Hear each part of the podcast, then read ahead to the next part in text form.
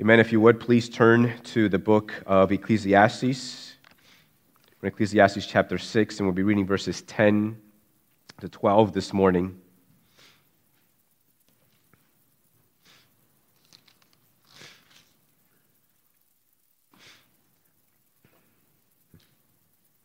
Ecclesiastes chapter six, verse ten, this concludes the previous section which dealt with money and desire. And this also functions as a hinge towards what's coming in chapter seven. So Ecclesiastes chapter six, verse ten. Whatever has come to be has already been named, and it is known what man is, and that he is not able to dispute with one stronger than he. The more words, the more vanity. And what is the advantage to man? For who knows what is good for man while he lives the few days of his vain life, which he passes like a shadow? For who can tell man what will be after him under the sun? This is the word of the Lord. Father, we pray that you would speak your good word to us, and that you would fulfill the purposes of your word in our lives. God, this is not something that I can do. I am powerless to take this word and plant it deep in hearts and cause it to grow. And so, God, we are dependent upon you to do this work in our hearts through your divine word. And so we pray for that good work. In Jesus' name, amen. We sometimes, we sometimes have trouble accepting the way that things are because we have a sort of vision or an ideal of how things should be. We have this picture, we have this idea that our lives should look like this, or the world should look like this, or I should be like that. But when things don't line up in the way that we think that they should be, well, at least a frustration, anger. We fail to accept the reality of things because sometimes we have unmet selfish desires. Sometimes it's because we have misguided or unrealistic expectations. Sometimes we fail to accept the way that things are because we have perhaps bought into the illusions of the world and its ideal of what the good life is. Perhaps we have preferred lies over the truth. Sometimes we fail to accept the way that things are because we consider ourselves sort of enlightened individuals who think that they know what is best. So if you've ever found yourself being disappointed or angry or frustrated because the way that things are are not the way that you think that they should be, well, God's word has something for you this morning. But before we get into our passage, I think there are some things, some things that are help, I think would be helpful for us as Christians, as we are followers of Christ, as we sort of live in this world as, as pilgrims seeking our homeland that is in heaven.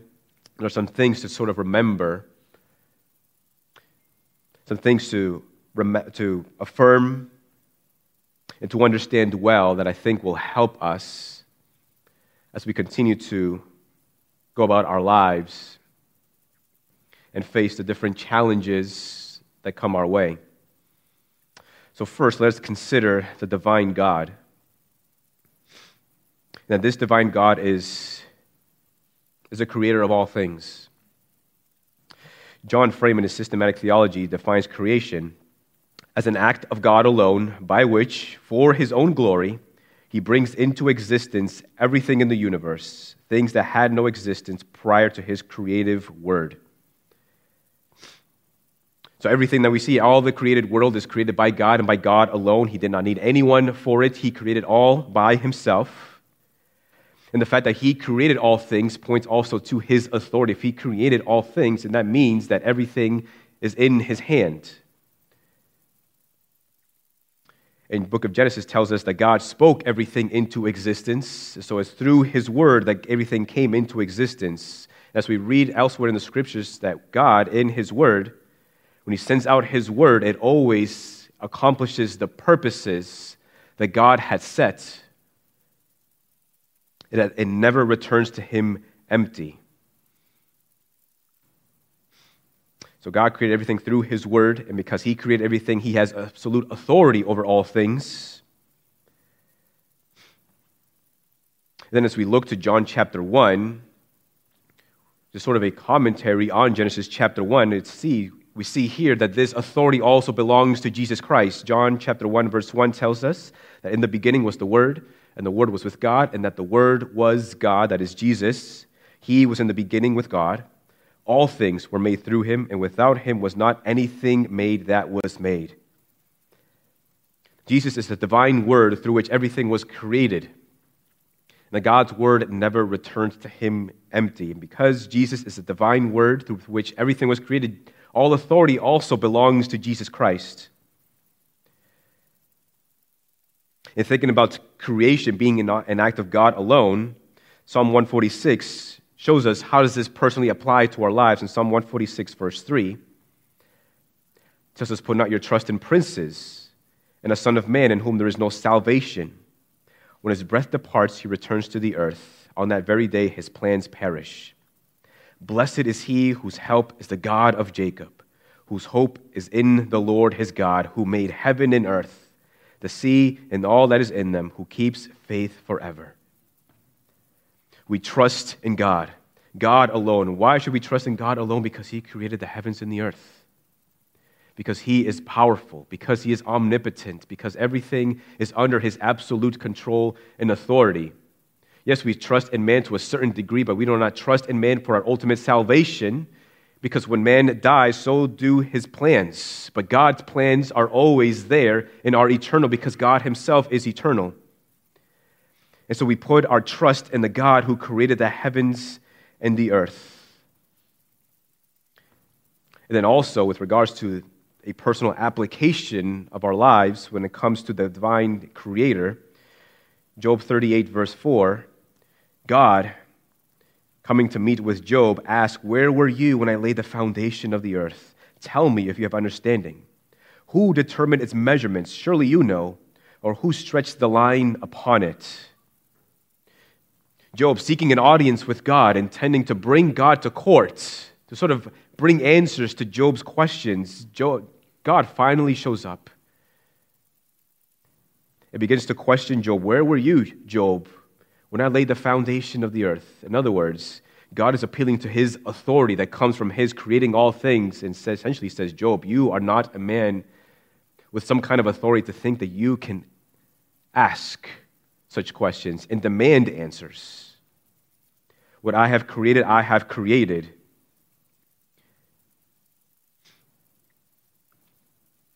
And elsewhere, many places in the scriptures, we see that God has authority over all things because he created all things, and we see that divine authority because he does control many things, from the animals to the elements. We see in the ten plagues, from the controlling of gnats and frogs to the controlling of the seas to the control of the skies.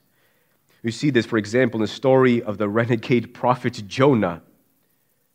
When God commanded a plant to come and give shade to, the jo- to Jonah under the sun, and then caused a worm to also devour the plant, we see that same authority and control in the life of Jesus, who commands the fish to come to the nets of the disciples after they had spent hours the night before trying to catch fish and caught nothing. We see the authority of Jesus over all things, over all created things, when he calms the storms at the sea. And we see that Jesus also has such authority even over life and death when he raises the dead Lazarus back to life. So God is the creator of all things. Because he is the creator of all things, he owns everything. In the Bible, specifically in the Old Testament, when someone names something, it, it, it speaks to the person's ownership. I named this because this belongs to me. And the fact that God created everything, including man, and named man, means that essentially we belong to God. We're under his authority. And because God has absolute authority, he gets to establish who will reign for him. Psalm two tells us that God sets his own king to rule over the nations. This king, that is Jesus Christ, it tells in Isaiah that he is the wonderful counselor, mighty God, everlasting Father, the Prince of Peace, on whose government is the shoulders, is on his shoulders, and that this government will be everlasting. Hebrews one eight tells us, but of the Son, he says, your throne, that is to the Son, your throne, O God, is forever and ever. The scepter of uprightness is the scepter of your kingdom. So King Jesus, not only because everything was created through him and for him, but also because he is the King of Kings, is in control over all things. And we are under his authority, and so therefore we must know our place. This is what I think the teacher of Ecclesiastes is getting at in verse ten. He says, whatever has come to be has already been named. That is, whatever is, is. Whatever reality is, is just is. And it is known what man is, and that he is not able to dispute with one stronger than he. What you see before you, what is, it is what it is, because God has determined it. Because God has orchestrated it, because God designed it, because God allowed it or permitted it. You and I may have a particular vision of our lives or how we are personally, how we personally should be. It might become frustrated because we're not this way or because we're not that, because we have not done this, because our lives look like this. But ultimately, our lives under, are under the authority of God. And God has permitted it to be this way. Or God has created you to be a certain way for his own purposes. And again, that might lead some to frustration, to anger, perhaps to a questioning of God. Perhaps you might wish that you could bring God to court and ask him some questions. Why did you allow this? Why am I like this and not like that? But there's something else I think we have to affirm, something that the Scriptures teach us that will also enhance our understanding of this passage in Ecclesiastes, and that is God's goodness. That God is not only the creator of all things, but that God is good. He is good. Now, when we think of good, we think of someone's actions, what the person does. These things are good, and so therefore we can determine whether or not this person is good. And we tend to think of God in the same way. He is good because he does this. He is good because he is gracious. He is good because he shows me mercy and grace and because he has provided. And surely that is true, but the goodness of God means a lot more than that. When the Bible affirms that God is good, it's speaking to his essence. It's speaking to his nature, so that if even God, that if God had not created anything at all, he would still be good. That God is good means that he is the perfect sum, standard, and source of that which is conducive to well-being, virtuous, beneficial, and beautiful. God is the source of all that is good. Right? If we know how to be good, it's because we are created in God's image, because he himself is good. Anything that leads to is conducive or bears whatever is virtuous or, or the well-being of others or is beneficial has a source in God, because God himself is good. He defines what is good. Not the world, not us. God defines what is good. And we see in the Scriptures the goodness of God displayed in two specific ways, two vivid ways. One is in creation itself. Creation testifies to the goodness of God. God did not need to create anything at all, but the fact that God created all things shows that he, in fact, is good. Not only that, but we read in Genesis that God created a good world, a world without sin. And the reason why there is sin in the world is because of man, not because of God. But he created a world without sin. He created a world for his own enjoyment, his own pleasure, but he also created a good world for the enjoyment of his creatures, to the people that he created in his own image. And in this world, where there was no sin, if you can imagine it, there was a way that man could actually enjoy the good creation of God in a way that you and I cannot do so today.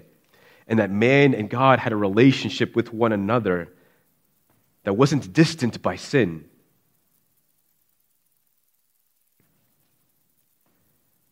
So creation itself shows us that this God is good.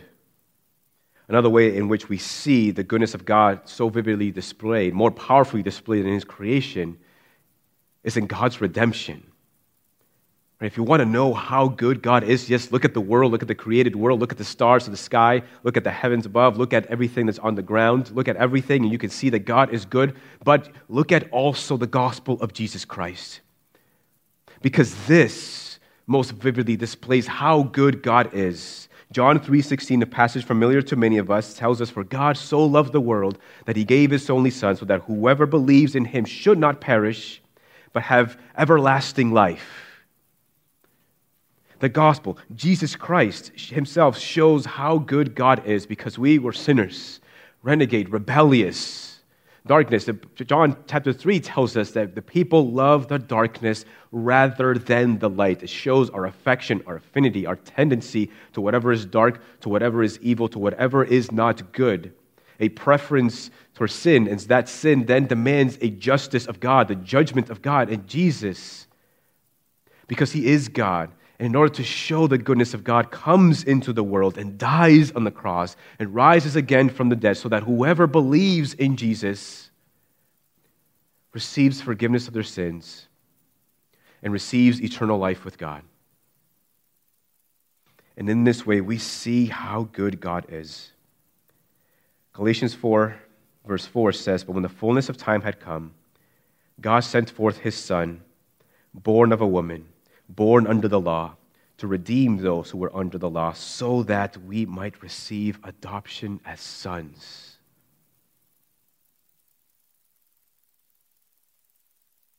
God did not have to.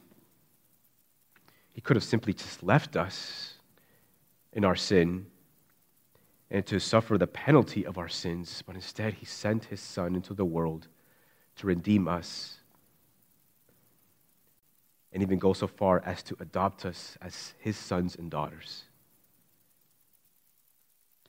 The Puritan Stephen Charnock speaks of the goodness of God when he writes that God was desirous to hear Jesus groaning and see Him bleeding, that we might not groan under His frowns and bleed under His wrath.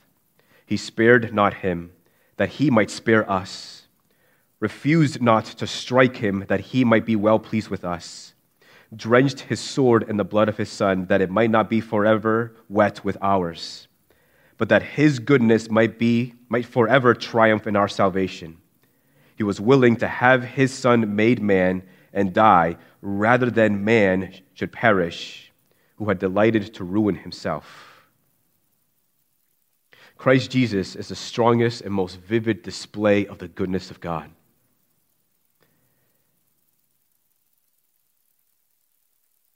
So when we struggle with the way that things are in our lives, when we wish that things were different in our lives, let us remember how good God is.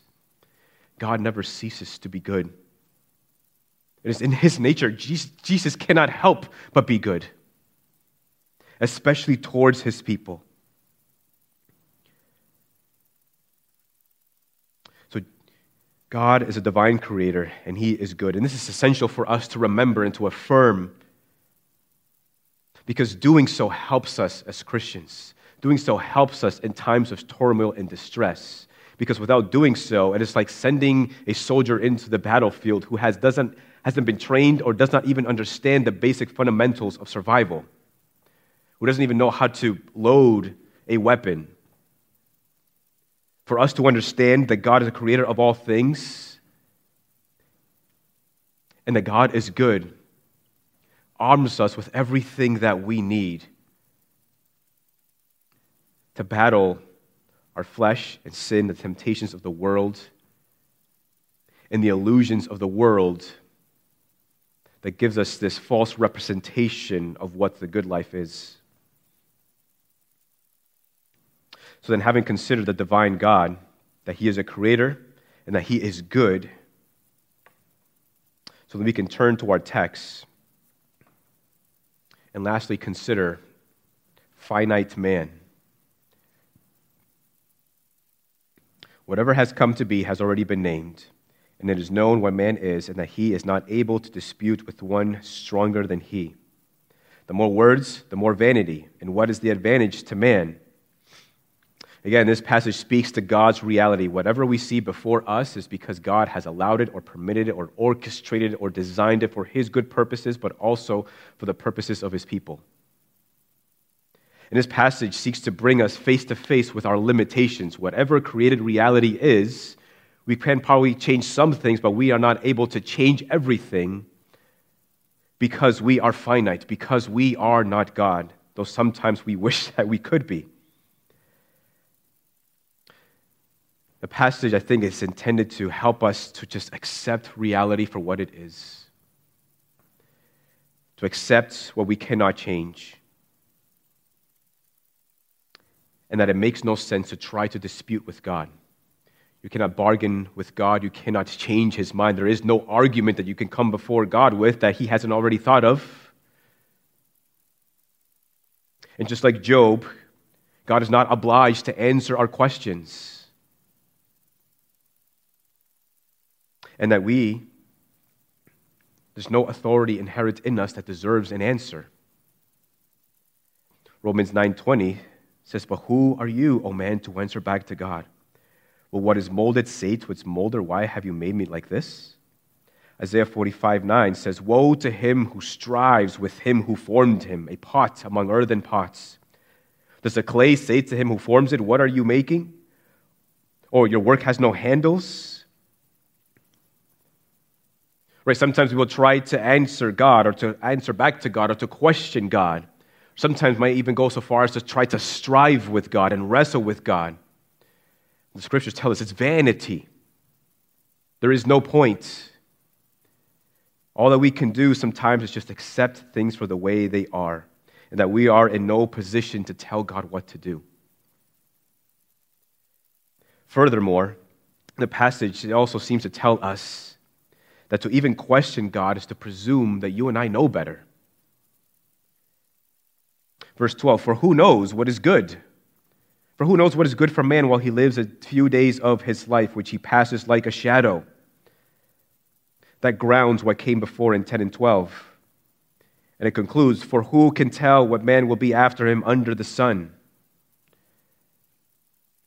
In other words, we have this idea, this vision of what the good life is like, what our lives should look like, what we personally should be like, what the world should be like. But the passage tells us, right, who are we to be able to define what good is? If you ask one person, another person, two different people what good is, they'll both have different interpretations of what good is. If you look at the world, the world has different ways of interpreting what good is, and it's always contrary to the Bible's picture of the good life. Not only that, but also says that you and I cannot even know what will come after us. But God does. God knows what will come after us. He determines the end from the beginning. He knows what will come. He knows what will happen because he has determined it, because he causes it, because he permits it, and knowing that information then determines how he then he acts in our lives today to bring about the most good in our lives. But you and I don't have that kind of understanding. You and I don't have that kind of knowledge to be able to determine what is good for us today.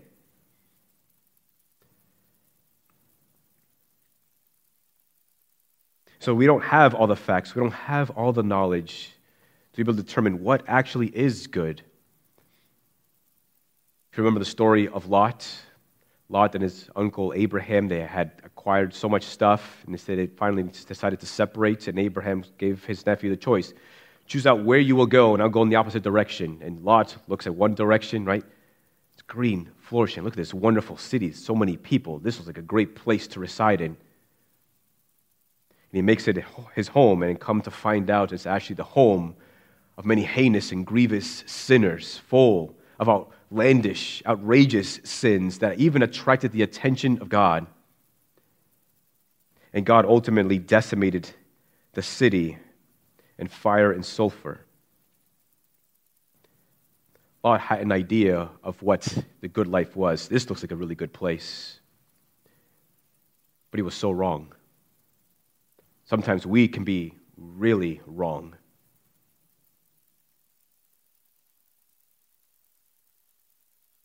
So then, if we must then just accept reality for what it is, accept that God is creator,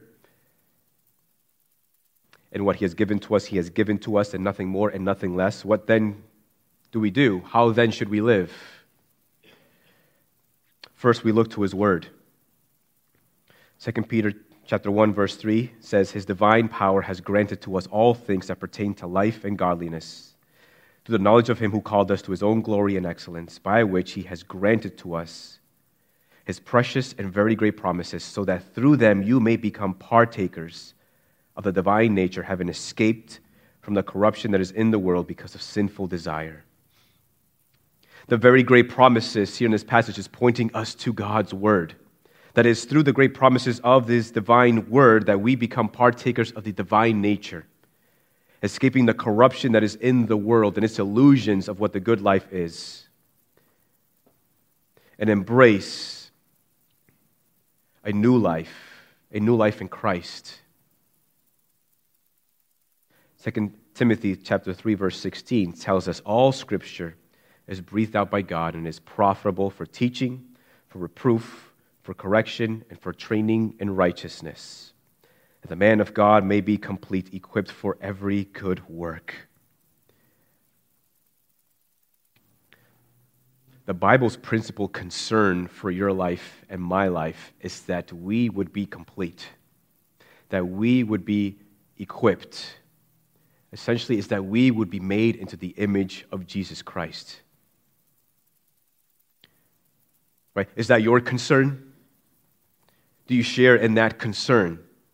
Is your desire to be made more into the image of Jesus Christ, or is your concern for other things, your ideal vision of what your good life should be like? The Scripture has been given to us so that we might be equipped for every good work and made complete and bear the image of Jesus Christ who died for us. The Word of God is the instruction manual of the Christian. It teaches us what is the good life. We are to look at what the Bible teaches us about how we are to live our lives and take the world and see, does it line up with the world? And if it doesn't, then we are called to obey God and His Word. The Word of God is our tutor, and we are its students. So we have to look to the Word to help us to see whether or not our lives are conforming to what the Bible says our lives should look like. If it's not, then we must, it's calling us to repent and make whatever changes need to be made. Secondly, we must, how then should we live? We must accept God's designs. We must accept things for the way they are. You might wish you were a little bit different. You might wish that things were different in your life. But you must trust that God is creator, that God, who is good, has made you in the way that he has made you and that he's given to you in your life certain things because he designed it that way. And I know that it's not always easy. Sometimes we wish that we had the power to make changes. But we don't always have the power or the authority to do that. And so we must just simply accept God's designs and remember that God is good. And it certainly is always easy to say that God is good when things are going well. It's easy to say when, that God is good when your health is great. It's easy to say that God is good when there's money in the bank account. It's easy to say that God is good when work is going well. It's easy to say that God is good when marriage is great and children are obedient and life is just going splendid. But anybody can say God is good when everything is well and great.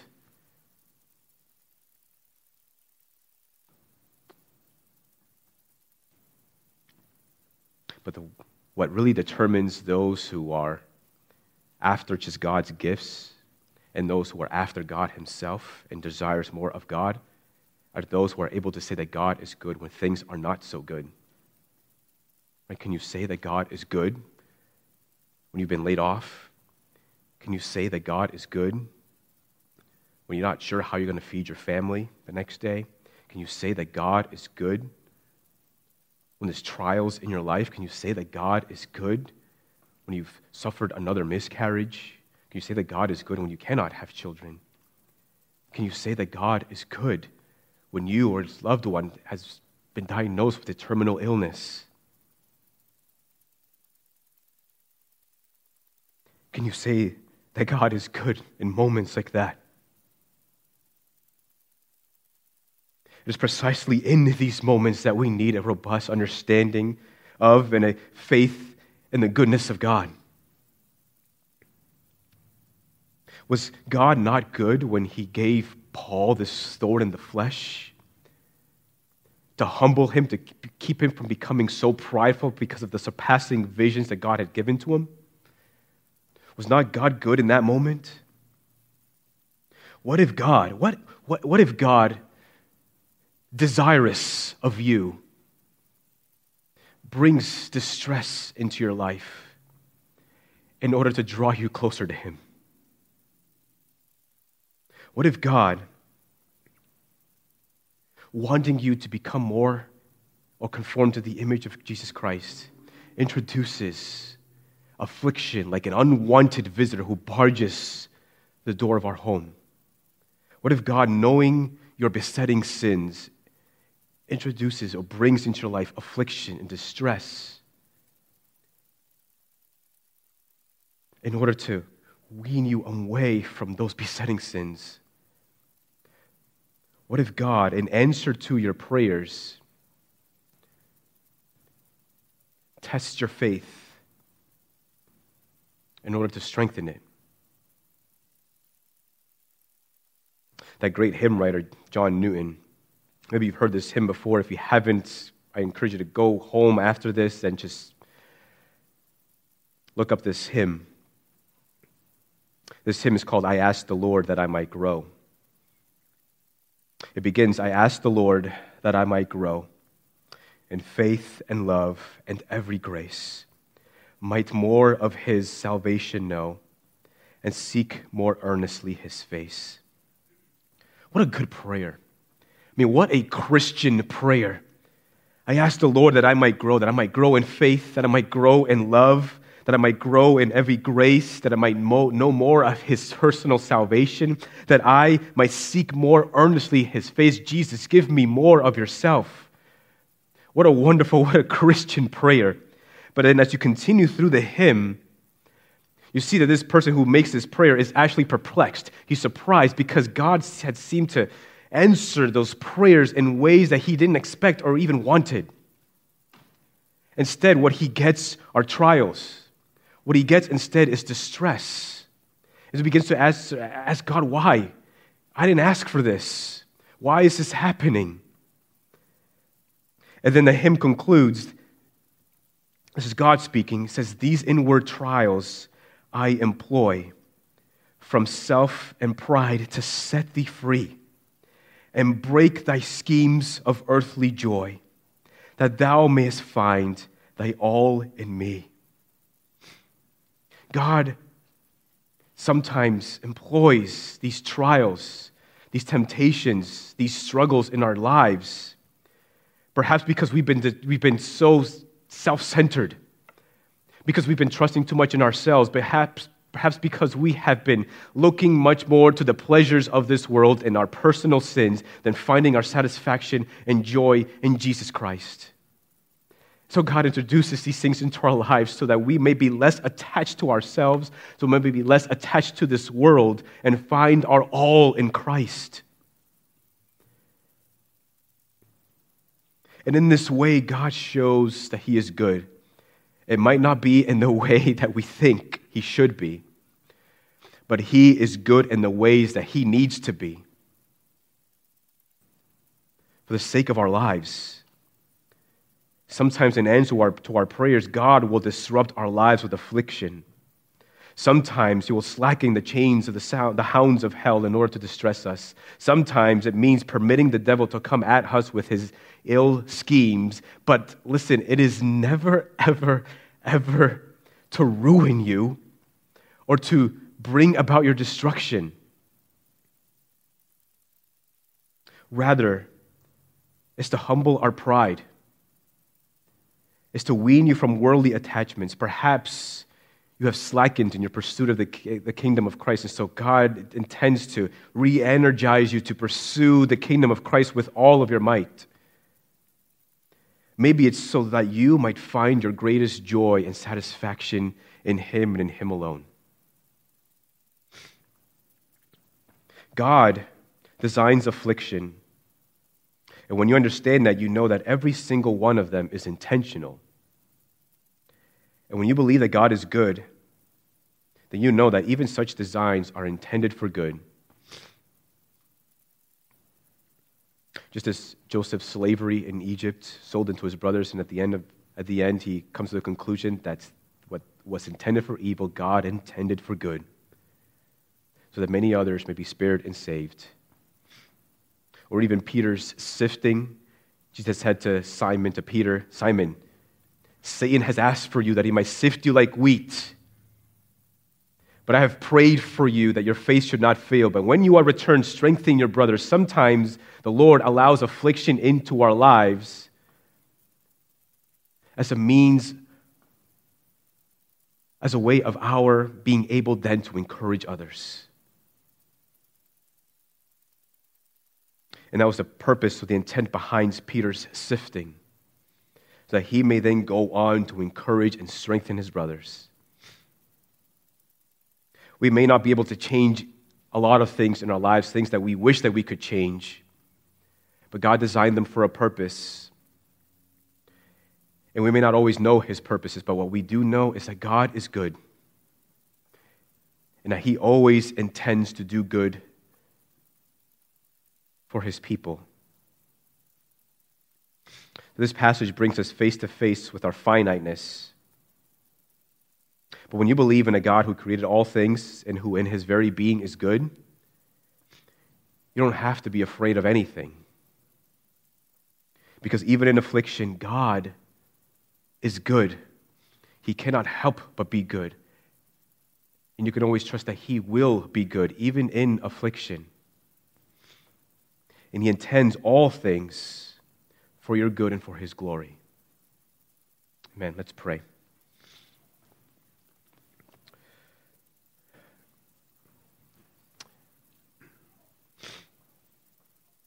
Father, it is it is sometimes difficult for us to remember that You are a good God. There are so many things that we experience that sometimes lead us to question whether or not God is good. Perhaps we become desirous of the things of this world. Perhaps what we envision for our lives just doesn't, is not what You envision for our lives, and we begin to question and ask. And when we question, we fail to accept what You have given to us. Lord, but You are a good God, and You are always good to Your people. Lord, in those hard moments of our lives, let us remember the gospel of Christ, and let us there be reminded of how good God is. Help us to remember that even in the things that we struggle with in our lives, that You intend them for our good. And Lord, give us the courage. Give us the courage to pray that You might give us more of You, that we might be conformed to the image of Christ, that we may have a growing appetite for the Lord Jesus. Prayers like that are daring, because You answer those prayers in a way that You had determined would be best to answer them. and it may not always be in the way that we desire or we think. But give us the courage to pray such prayers and allow you to answer them in the way that you see fit. Lord, you are good, and you are always good to your people, and we thank you. And it's in Jesus' name we pray. Amen.